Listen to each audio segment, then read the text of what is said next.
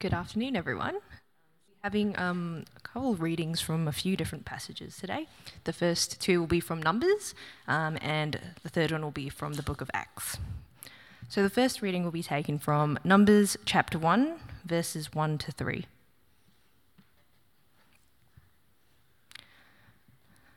The Lord spoke to Moses in the tent of meeting in the desert of Sinai on the first day of the second month of the second year after the Israelites came out of Egypt. He said, Take a census of the whole Israelite community by their clans and families, listing every man by name, one by one. You and Aaron are to count according to their divisions all the men in Israel who are 20 years old or more and able to serve in the army. The second reading is again from Numbers, but this time in chapter 10, and we'll be reading from verses 11 to 36.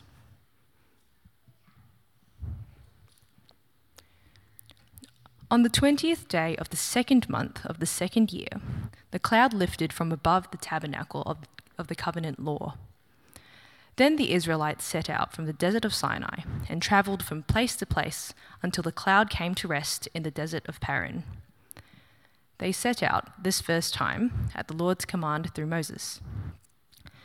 The divisions of the camp of Judah went first, under their standard. Nahshon, son of Amminadab, was in command. Nethanel, son of Zuar, was over the division of the tribe of Issachar and Eliab, son of Helon, was over the division of the tribe of Zebulun. Then the tabernacle was taken down, and the Gershonites and Merarites who carried it set out.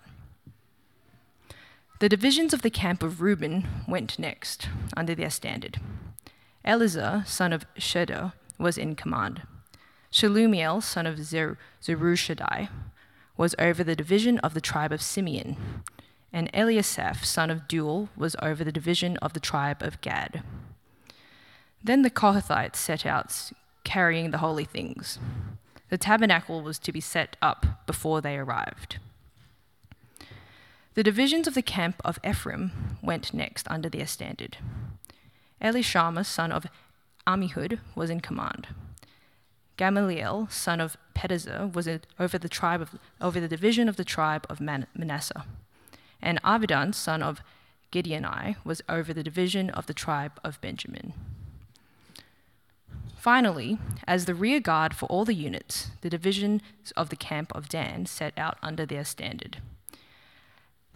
Ahiezer, son of Ammishaddai, was in command. Pagiel, son of Ochran, was over the division of the tribe of Asher. And Ahira, son of Enan, was over the division of the tribe of Naphtali. This was the order of the march for the Israelite divisions as they set out. Now Moses said to Hobab, son of Reuel, the Midianite, Moses' father in law, We are setting out for the place about which the Lord said, I will give to you. Come with us, and we will treat you well, for the Lord has promised good things to Israel. He answered, No, I will not go. I am going back to my own land and my own people. But Moses said, Please do not leave us. You know where we should camp in the wilderness, and you can be our eyes. If you come with us, we will share with you whatever good things the Lord gives us. So they set out from the mountain of the Lord and travelled for three days. The ark of the covenant of the Lord went before them during those three days to find them a place to rest. The cloud of the Lord was over them by day when they set out from the camp. Whenever the ark set out, Moses said, Rise up, Lord.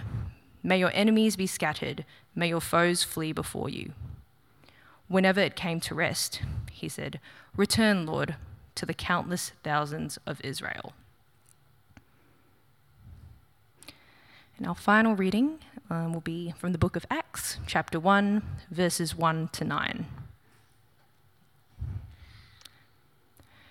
In my former book, Theophilus, I wrote about all that Jesus began to do and to teach until the day he was taken up to heaven, after giving instructions through the Holy Spirit to the apostles he had chosen. After his suffering, he presented himself to them and gave them many convincing proofs that he was alive. He appeared to them over a period of 40 days and spoke about the kingdom of God. On one occasion, while he was eating with them, he gave them this command Do not leave Jerusalem, but wait for the gift my father promised, which you have heard me speak about. For John baptized with water, but in a few days you will be baptized with the Holy Spirit. Then they gathered around him and asked him, Lord, are you at this time going to restore the kingdom to Israel? He said to them, It is not for you to know the times or dates the Father has set by his own authority. But you will receive power when the Spirit comes on you, and you will be my witnesses in Jerusalem and in all Judea and Samaria and to the ends of the earth. After he said this, he was taken up before their very eyes and a cloud hid him from their sight. This is the word of the Lord. At some point in the centuries after uh, Jesus was teaching, having his ministry, in the first early centuries of the first millennium, uh, someone was reading the fourth book of the Bible. And they thought to themselves, gosh, there's a lot of numbering going on in this book two censuses taken at the beginning, one at the end. We really ought to call this book Numbers. Whoever that was, um, was not a marketing person or in sales in any way, because it was a horrible idea. While factually true about the numbering, um, ever since, the book of Numbers has been sadly unrepresented. And I think largely because who wants to read a book about math, even a biblical one?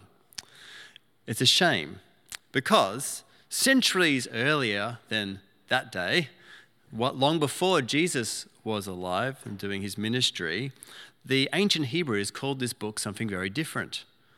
It went, in terms of the order of the Bible, Genesis, Exodus, Leviticus, and in the wilderness.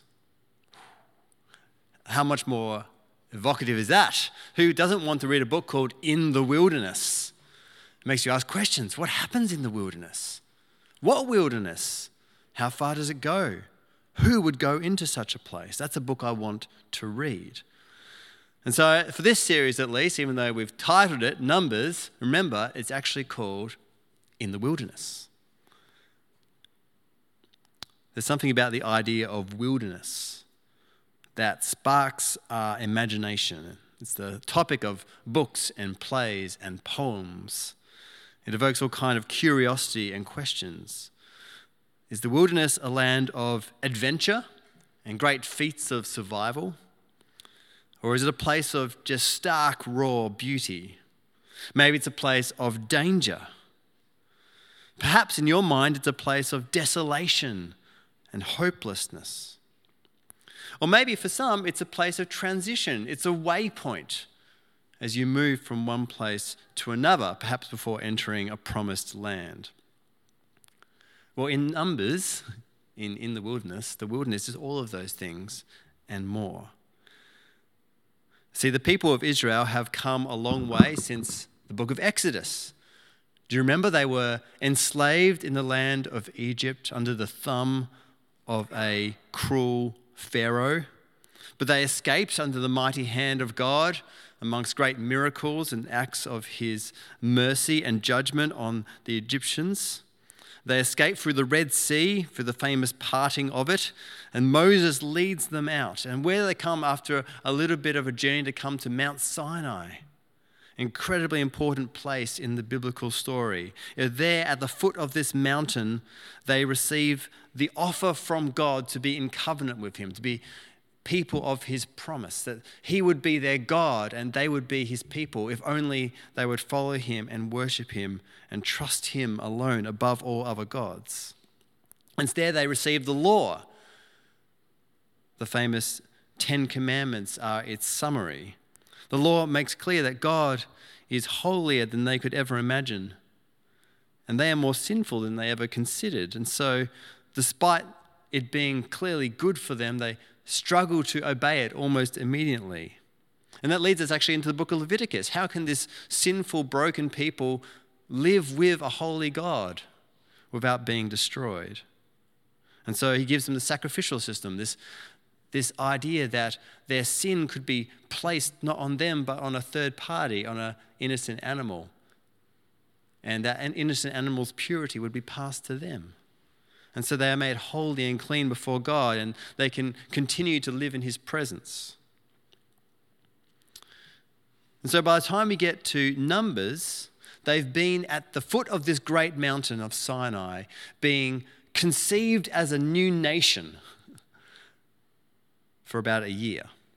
And now finally they're setting out from the mountain northeast towards Canaan, the promised land. And what lies before them and before they get to Canaan is this great, endless scrub and desert, this wilderness area.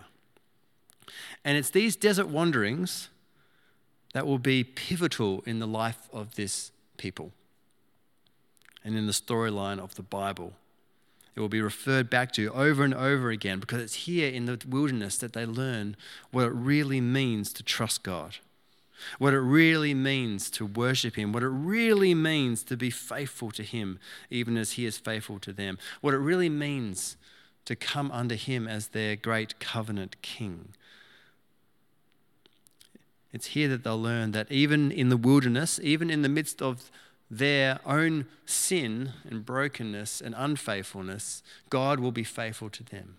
He will give them grace in the wilderness, even in their darkest hour. And so in Numbers uh, chapter 10, we just heard read, this is their setting out. Why is it in chapter 10, not chapter 1? I'll tell you in a second. But let's read from verse 11 again. On the 20th day of the second month, of the second year, the cloud lifted from above the tabernacle of the covenant law. Remember, this is the tent of meeting that stands in the midst of the Israelite camp where God dwelt, and the cloud of his presence dwells over it. And then the Israelites set out from the desert of Sinai and traveled from place to place until the cloud came to rest in the desert of Paran. They set out this first time at the Lord's command through Moses. So here they set out finally after a year of preparation, not full of trepidation and fear, but confident, courageous, excited for where God is leading them. As they enter into the wilderness, um, from our vantage point, we see this is a very important time because this idea of wilderness will be repeated in the biblical story over and over and over and over again through the rest of the history books, into the Psalms, a lot of times in the prophets, and into the New Testament in the Gospels and the epistles. Over and over again, the biblical writers will say this wilderness is a tipping point. This is a moment of transition and change for God's people. And it is not just uh, a physical place, but actually has spiritual significance that would be ongoing and relevant for God's people the wilderness for us is not just a literal wilderness that was traversed by the Israelites, but has a spiritual reality to it. A spiritual reality. And that spirituality can take four different forms in the Bible. Sometimes it's the wilderness is um, a time of external hardship, challenge, and survival. Sometimes it's a time of internal spiritual dryness, of feeling far from God, spiritually dry. Sometimes it's a time of testing, a time when people, uh, people's measures are tested and uh, considered, where we find out what people are really made of. A time of refining and clarifying. And sometimes it's a time when God comes and speaks to his people about himself in a new and clear way. So, a time of external hardship, a time of internal spiritual dryness, a time of testing, and a time when God speaks. Perhaps one of those resonates with you more than the others at this moment in your life. Because we all go through wilderness seasons. We go through them as individuals, as families, as churches, even whole societies go through times of wilderness. Just think about uh, the last few years. The, the pandemic was a, a wilderness time. For a lot of us, it was a time when energy was sapped away, when anxiety was riding high, when our, all sense of enthusiasm and optimism for the future was dampened. And the lockdowns may have ended in 2021, but even in 2022, we were kind of dazed and confused, coming out and trying to assess this new reality, unsure of what to think or feel, unsure of what was coming next, of what life should or would or could look like. So there's the kind of COVID wilderness. There's also, for Christians at least, kind of a cultural wilderness moment. When increasingly in our society, um, Christianity is seen not merely as a neutral curiosity, but sometimes dangerous, maybe unfit for society. Even here in the West, we've found ourselves in wilderness times. We've found it hard, especially since COVID, to kind of rebuild our own energy as a community and to figure out what is our place. Even trying to find a, a, a physical place to meet, and we're blessed to have St. Stephen's, but a place to call our own that's home for us. Moving from the rec centre to the, uh, the, the Catholic's garden out the front and out the front here into this garden to this place, it, it's just, you know, it's tiring.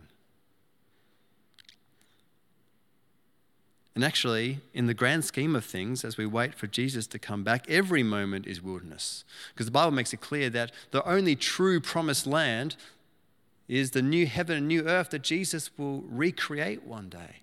And so, in the meantime, every moment is a wilderness area moment. Not to say there aren't many promised lands along the way, times of when God mercifully gives us rest and respite. But in the grand scheme of things, we continue to wander. So, wilderness and the counterpoint, promised land, are important symbols for us. They, they help us make sense of life. They help us recognize okay, this is the position we're in, this is where we are. Wilderness times are hard. There's difficulty about them, there's struggle, and yet there's also, it's not just a negative thing, it's a positive thing as well, because the wilderness time is a time to grow and change and be sharpened. They seem long, but they're always temporary. They seem to be when God is furthest away, but actually it's the times when He is closest. And the wilderness time should also carry with it a sense of adventure, of wonder, of excitement, because it's new. The journey ahead is one that carries with it a sense of anticipation for what's next. And we know that if we can traverse it successfully, we'll all be richer for it. And even now, I think, as we come into this year and as we come to the second half of the year, um, and a number of people have recognized this, there, there's maybe after the COVID years a new sense of anticipation, new sense of a little bit of enthusiasm, a little bit of optimism for the future. Even watching uh, the Matildas win last night, what a moment! 50,000 people in, in the Brisbane Stadium roaring with hope and anticipation for what's next. Maybe, just maybe, there's a sense, not that we're coming into a promised land necessarily, but that we've regained a sense that what's next might be really good. But maybe you don't feel like that. Maybe you're just as anxious about what's around the corner because it's unknown and that is terrifying. But either way, as we set out into what's next, the book of Numbers makes us ask the question how should we feel about it? Not, necess- not just how we do feel about it, but how should we feel about it? And how could we feel that way? Certainly, we shouldn't be naive because it's true that the, the greatest challenges might be around the corner. The pandemic may be over in some sense, but who knows what's next? We don't. But wherever we're coming into a time of greater challenge or, in, or into a time of rest and respite, God invites us to march out to meet these, uh, whatever happens, willingly with our head held high. Because the Israelites had good reason to march out with optimism and hope, and they do. And there's a good reason why we as Christians can feel the same way as we head out into our future. Why should we feel that way? And most importantly, how can we feel that way? As they marched out with optimism and hope, how can we access those kinds of feelings as well, even if we are tired and anxious and fearful and uncertain. Well, one thing is for sure is that as the Israelites marched out, they marched out for good reason. They marched out because Moses led them, and Moses was God's person, God's prophet, God's leader, and so God led them. And so there were four things that they knew to be the case. And these four things can also help us be filled with a reasonable amount of optimism and assurance. Um, the first one is that God's promises are dependable. God's promises are dependable. Numbers uh, chapter 1 is a account of the first census that God tells Moses to make of every man in the nation of Israel. And so, and this is why it's called the book of Numbers. Uh, now, God didn't ask this because he was creating his own uh, Bureau of Statistics. It's not the kind of census he was doing. He's not kind of doing demographics. No, he's got a very good reason for doing it. Uh, he's doing it because he wants Israelite to know as they set out that he is a God of his promise. What promise? The one he made to Abraham back in chapter 15 of Genesis. When God took Abraham outside, remember, and showed him the stars of the sky arrayed out before him. And he said, If look up the sky, Abraham, and count the stars, if indeed you can count them. And he said to Abraham, So shall your offspring be. At that point, Abraham was one man and his wife Sarah. Now, several generations later, Israel is a nation of 603,550 men. And then you add on women and children on top of that. So God has been faithful to his promise. He promised Abraham he would be the father of a great nation. He has become that. He can be trusted to follow through on his promise because he was faithful to Abraham. He will be faithful to Israel, and he is faithful to us. Israel could trust him that he would love them as a father and rule them as a king and protect them as a warrior. And that through them, the rest of Abraham's promise would come true, that they would be a blessing and that they would bless the nations. God fulfills his promise to bring a king and a leader, ultimately named Jesus, who would bring people out of spiritual slavery to sin and idolatry, and to create around them uh, a kingdom of God where God's reign is loved and obeyed, where people are given a new identity and a new hope and be established with a new inheritance of a new land, the, the land of the new creation and, and the new earth. And so the promise to Abraham has taken on a new dimension greater than even Israel could have dreamed. The church of God, countless millions of people who love and follow Jesus, brought through every conceivable challenge. And so, even as we just look around here, the, few that we are in this building, we look around, we should say, God is faithful to his promises because every one of us is a miracle of his grace, bound together in hope and love, and given a new identity, not just as people, but as a community, as his church, his beloved. And so, have you ever considered how mammoth that is that God's faithfulness is extended through thousands of years to this very day to us here? And so, the first thing that uh, Israel and us can learn is that God is dependable, He is faithful to His promises. And the second uh, thing is that God's presence is constant. In uh, Numbers chapter 2 to 3, um, we see the, uh, Israel uh, camped around the tabernacle. You can kind of see an illustration there. You've got the tabernacle, the, the, the place of God's presence in the middle and around it the Levites, the priests of God, and then around that 3, 6, 9, 12, the, uh, the, um, the tribes of Israel. This wasn't just an efficient way of making camp. There's a theological truth to this that God is in their midst, that the holy God dwells in the middle of them at their core. And then Numbers 9, um, we see that the cloud of presence envelops the, the tabernacle by day and a fiery pillar by night. so that every single man, woman, child in the whole nation of Israel could see without a doubt that God is with us, that He hasn't left us, His presence is here. And so, even as they move ahead, the cloud goes with them. Every step of the journey, a physical, tangible reminder God is here and He is for us, He is protecting and guiding us. And for Christians, uh, that reality hasn't changed. In fact, it's got better. God's promises still go with us. But we don't need a tent for Him to dwell in or a cloud. We have the Holy Spirit living in us. Jesus is called Emmanuel, God with us, and He dwells within us through His Spirit. So when we stop, He stops with us. When we move, He leads and guides us.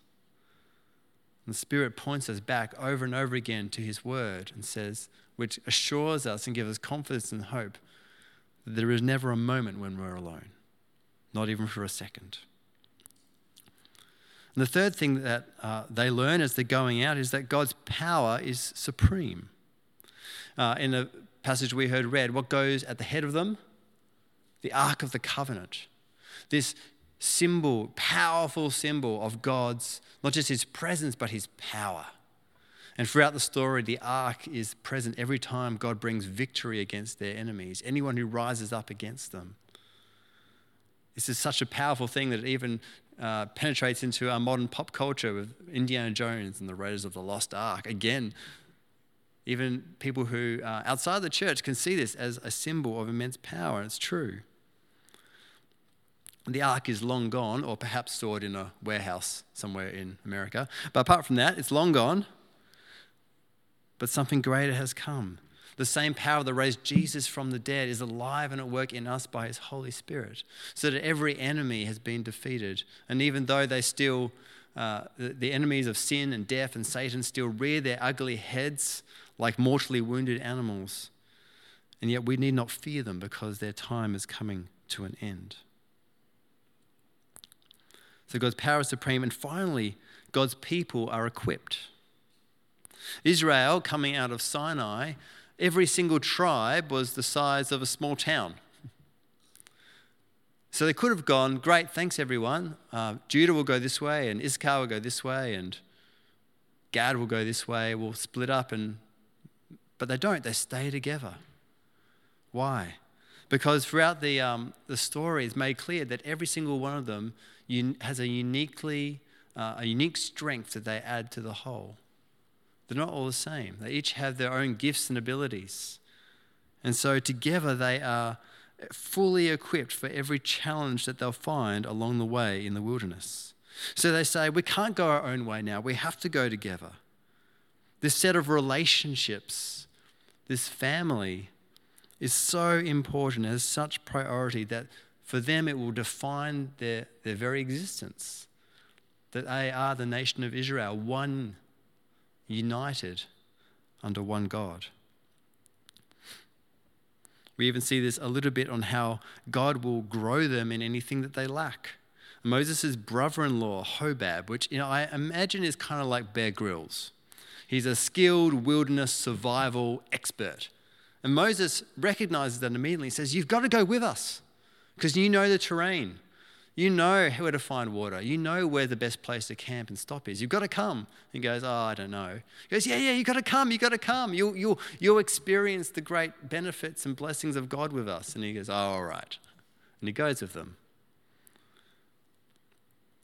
I think we get the sense as, um, as we think about us as a church and even the church of our city uh, that God gives us what we need.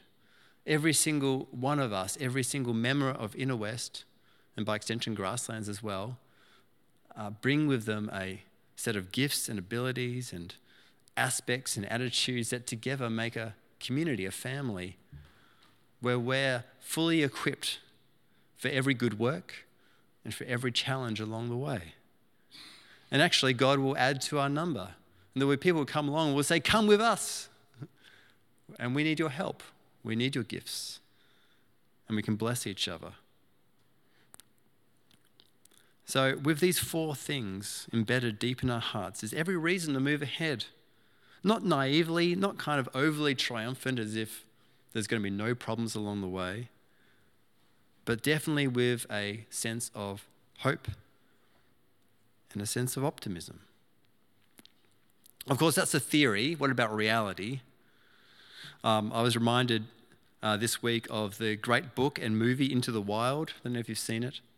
It was very popular when it came out. It's the story of a young man, Chris McCandless. And he um, was a young man who just got sick of society, decided to go out into the Alaskan wilderness. He had immense enthusiasm and passion and conviction. This was the life he wanted to lead, um, but unfortunately, very little skills in um, survival in the wilderness. Uh, and yet, at the beginning at least, it, it feels like this is the great um, modern adventurer. He's the lone hero, living off the land, free from the constraints of society, forging his own identity and his own path. But it turns tragic as the story progresses. He makes mistakes. He kills a moose for food but can't preserve its meat. His supplies dwindle, and he realizes that the wilderness is harsh and desolate. Eventually, he decides, oh, maybe I should go back, but the river that he crosses now overflowed and he can't return. Out of desperation, he finds some berries that he thinks are safe, given his reading and research, but they're not. They're poisonous. And he sadly just dies alone. A lot of people have been fascinated by his story and tried to unpack it, understand what's going on there. And people have wondered what went wrong. Or to apply it to our lives, what are ways people ill prepare for wilderness seasons? Well, modern people, when, they, when they're approaching times of challenge, they tend to, do, uh, tend to rely on a few different things. Uh, they rely on their own skills and resources that they built up. They rely on a bit of good luck, perhaps good karma. They rely on help and assistance from friends, relatives, the government. And, so, and people often come into challenging periods, either feeling overconfident, and so when things don't work out, are easily broken, or over anxious and have no assurance about anything and are full of fear. And so people often find themselves, if not destroyed by the wilderness, then at least severely, severely wounded. Christians fall into the same kinds of traps. Going into times of hardship, we forget the dependability of God's promises and we downplay God's power, minimize the importance of God's people, and we want to go it alone. There's something deep within us, and I think in the story of Into the Wild, we saw the same was this deep desire that I want to make it on by myself, on my own terms, under my own steam. And the result is wounding, pain, defeat. Maybe not uh, in a life ending kind of way, like with Chris McCandless, but at least in a way that really diminishes uh, the kind of life that we really want to lead. Now we know there's an adventure ahead, and God wants to step forward towards the promised land. And we know that the wilderness can be a time of, of training and, and, uh, and forming, a time where good things can happen.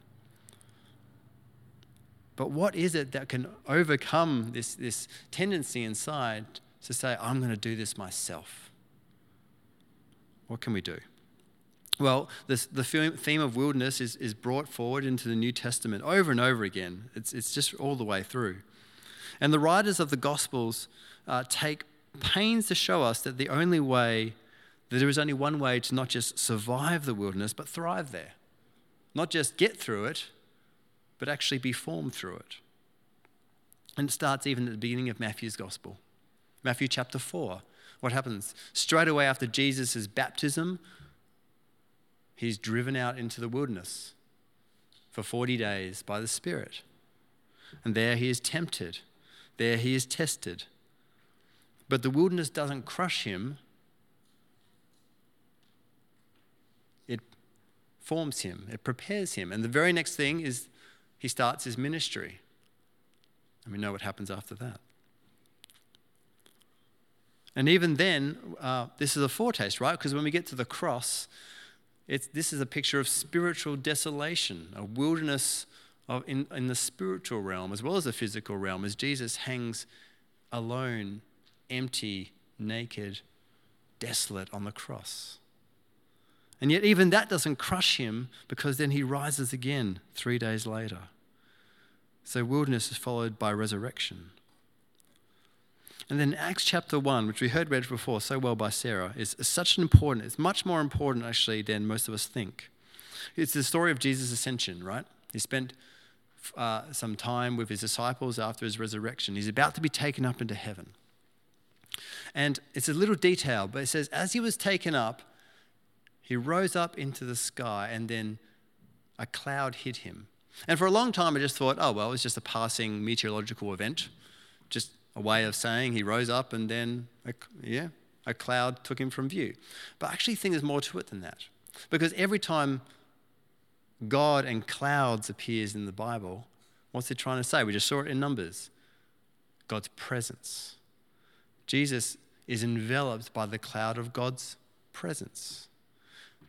And in case that wasn't any more clear, what happens next in chapter 2 as the, his disciples, his followers gather together, pillars of fire fall down, tongues of fire come down and, and rest over each one. They, they go together. What's he trying to say? Is that Jesus is God. Jesus is, the, uh, is within the cloud of God's presence. Jesus is God. But then the very cloud, which is fire by night, comes and rests on believers. So the wilderness didn't just crush Jesus, it brought him into the place of God. And the wilderness doesn't crush believers, it brings us through because we have God's presence with us. And the, so the promised land is, is assured for us because you know, because of our sin and unbelief, we find ourselves in wilderness times and we're tested and, and it's hard and it's difficult and we want to go it alone. But every time for a believer, we're, we're looking back to the person of Jesus and go, oh, Jesus, Jesus' story is my story. On the cross, he's united me with him. His destiny is my destiny. The wilderness didn't defeat him, and in him, in his power and strength, neither will it defeat me.